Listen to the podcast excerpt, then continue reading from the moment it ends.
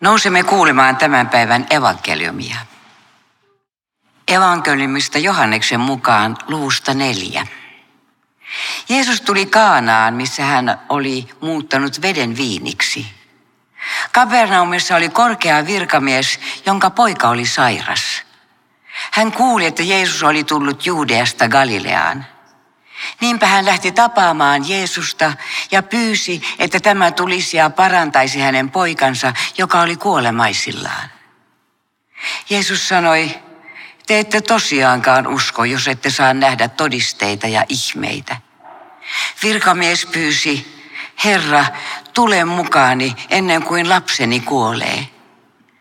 Jeesus sanoi hänelle, mene kotiin, poikasi jää eloon. Mies luotti Jeesuksen sanaan ja lähti.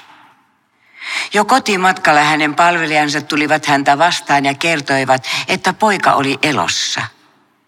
Mies kysyi, milloin poika oli alkanut voida paremmin. Palvelijat kertoivat, että kuume oli laskenut edellisenä päivänä alkuiltapäivästä. Isä ymmärsi sen tapahtuneen juuri silloin, kun Jeesus oli sanonut, poikasi jää eloon. Hän ja koko hänen talon väkensä alkoivat uskoa Jeesukseen. Tämä on pyhä evankeliumi.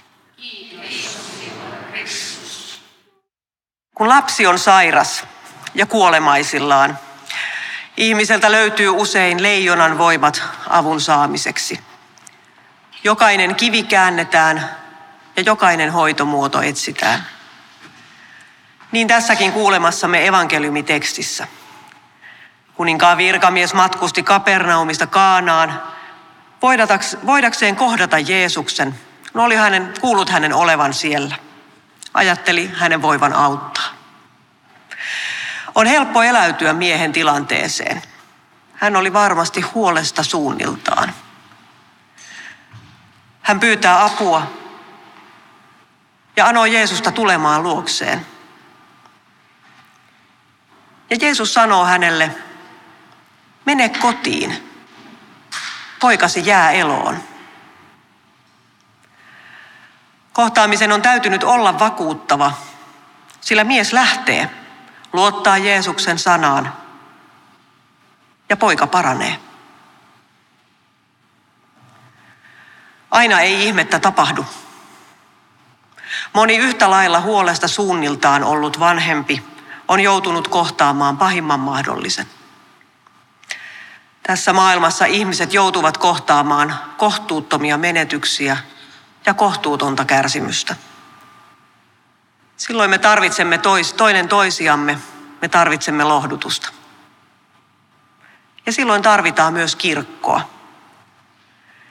Helsingin uuden lastensairaalan pappi Johanna Tammeliin sanoi Helsingin Sanomien haastattelussa hiljattain, Kirkon perustehtävä on olla siellä, missä ihmisillä on kaikkein vaikeinta. Kirkolle on annettu tehtävä julistaa hyvää sanomaa kaikille luoduille. Hyvää sanomaa julistetaan silmien tasalta, välittämisenä, rohkaisuna ja rakkauden tekoina. Kirkon on kaikkina aikoina etsittävä ja mietittävä sitä, miten hyvää sanomaa parhaiten julistetaan. Niin teki aikanaan Martti Luther kääntäessään raamattua saksaksi ja puuttuessaan valtaa pitävien toimintaan ja käytäntöihin. Niin ovat tehneet lukuisat ihmiset hänen jälkeensä. Niin tekivät hekin, jotka aikanaan aloittivat Tuomas Messun vastauksena toisenlaisen Jumalan palveluksen kaipuuseen. Jotain hyvin oikeaa löydettiin tuolloin, lähes 35 vuotta sitten. Tuomas Messu kokoaa edelleen lukuisia ihmisiä ja Tuomas yhteisöjä on eri puolilla maata. Tänäänkin tässä messussa ne samat elementit ovat olemassa. Rukous, musiikki ja yhdessä tekemisen ilo. Me vietämme tänään reformaation päivää. Vielä joitakin vuosia sitten tämä sunnuntai oli kirkkokäsikirjassamme uskonpuhdistuksen muistopäivä. Nyt se on reformaation päivä. Miksi tällainen nimenmuutos? Ensiksikin uskonpuhdistus ei sanana ole nykypäivänä kovin korrekti muita kristittyjä sisariamme kohtaan.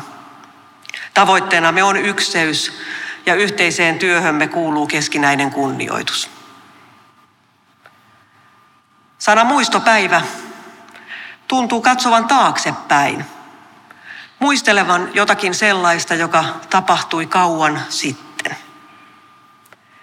Reformaatio, se tarkoittaa sanatarkasti uudelleen muotoutumista. Ja se sana katsoo eteenpäin, kohti tulevaa. Tänään me olemme siis kiitollisia heistä, jotka aikanaan ovat puuttuneet kirkollisiin epäkohtiin, kehittäneet uutta ja uudistaneet. Tänään me katsomme myös eteenpäin, missä nyt tarvitaan uudistamista ja uudistumista. Kirkolle on annettu tehtävä. Kirkkojen maailman neuvoston yleiskokous muotoili syyskuussa tuon tehtävän näin. Nyt meitä kutsutaan sanoista tekoihin. Me pyydämme apua Jumalalta muuttaa kutsumuksemme teoiksi. Kristuksessa kaikki tehdään uudeksi. Hänen rakkautensa on avoin kaikille, mukaan lukien viimeiset, pienimmät, eksyksissä olevat. Rakkautta tarjotaan kaikille, ja rakkaus voi liikuttaa ja vahvistaa meitä matkallamme oikeudenmukaisuuteen, sovintoon ja ykseyteen. Kirkon tulevaisuudesta puhuttaessa ydinkysymys eivät ole jäsentilastot tai talousluvut. Ydinkysymys ovat ihmiset, jotka tarvitsevat apua, tukea ja lohdutusta, merkitystä elämäänsä. Ja ydinkysymys on luomakunta, joka kärsii ja jossa lajit kuolevat. Enemmän kuin rahasta pitää olla huolissaan ihmisistä. Ja enemmän kuin jäsenkehityksestä pitää olla huolissaan Jumalan luomasta maailmasta. Kirkon ei tarvitse olla suuri ollakseen merkityksellinen. Siitä tulee suuri olemalla merkityksellinen, sanoi luterilaisen maailmanliiton entinen pääsihteeri Martin Junge. Jokaisen kirkon, seurakunnan ja yhteisön on jatkuvasti katsottava ympärilleen ja kysyttävä itseltään, miten voimme olla merkityksellinen. Missä tarvitaan hyvää sanomaa, ketkä kaipaavat lohdutusta. Missä ihmisillä on vaikeinta. Miten voimme auttaa kaikkea luotua.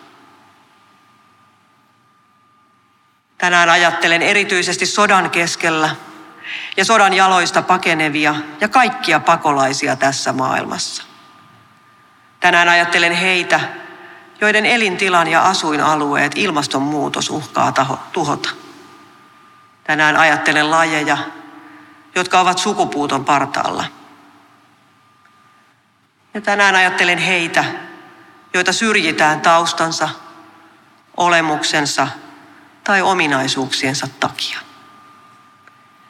Ja tänään ajattelen niitä nuoria, joiden elämästä on kadonnut toivo. Ja ajattelen heidän vanhempiaan, jotka ovat huolesta suunniltaan. Meidän on kristittyinä, kirkkona, seurakuntina ja yhteisönä käännettävä jokainen kivi heidän auttamisekseen. Etsittävä joka ikinen keino. Koottava voimamme ja katsottava ympärillemme. Todellista reformaatiota on luopua keskinäisestä kinastelusta ja oman edun tavoittelusta ja avata silmät ympäröivään maailmaan. Evankeliumitekstin kohtaamisessa syntyy vahva luottamus. Jeesus saa miehen luottamaan, uskomaan siihen, että tässä käy lopulta hyvin. Jeesuksesta välittyy Jumalan rakkaus. Kristus on jo tehnyt kaiken. ihmisen tehtäväksi jää uskoa ja luottaa. Jumala, joka on rakkaus, katsoo jokaista, niin evankeliumin miestä kuin jokaista meistäkin rakastavasti. Meidän tehtävämme on tänään rohkaista toinen toisiamme luottamukseen. Siihen luottamukseen, että suruista ja menetyksistä huolimatta elämällä on mieli ja merkitys. Siihen luottamukseen, että Jumala katsoo ihmistä rakastavasti. Luottamuksesta kasvaa toivo.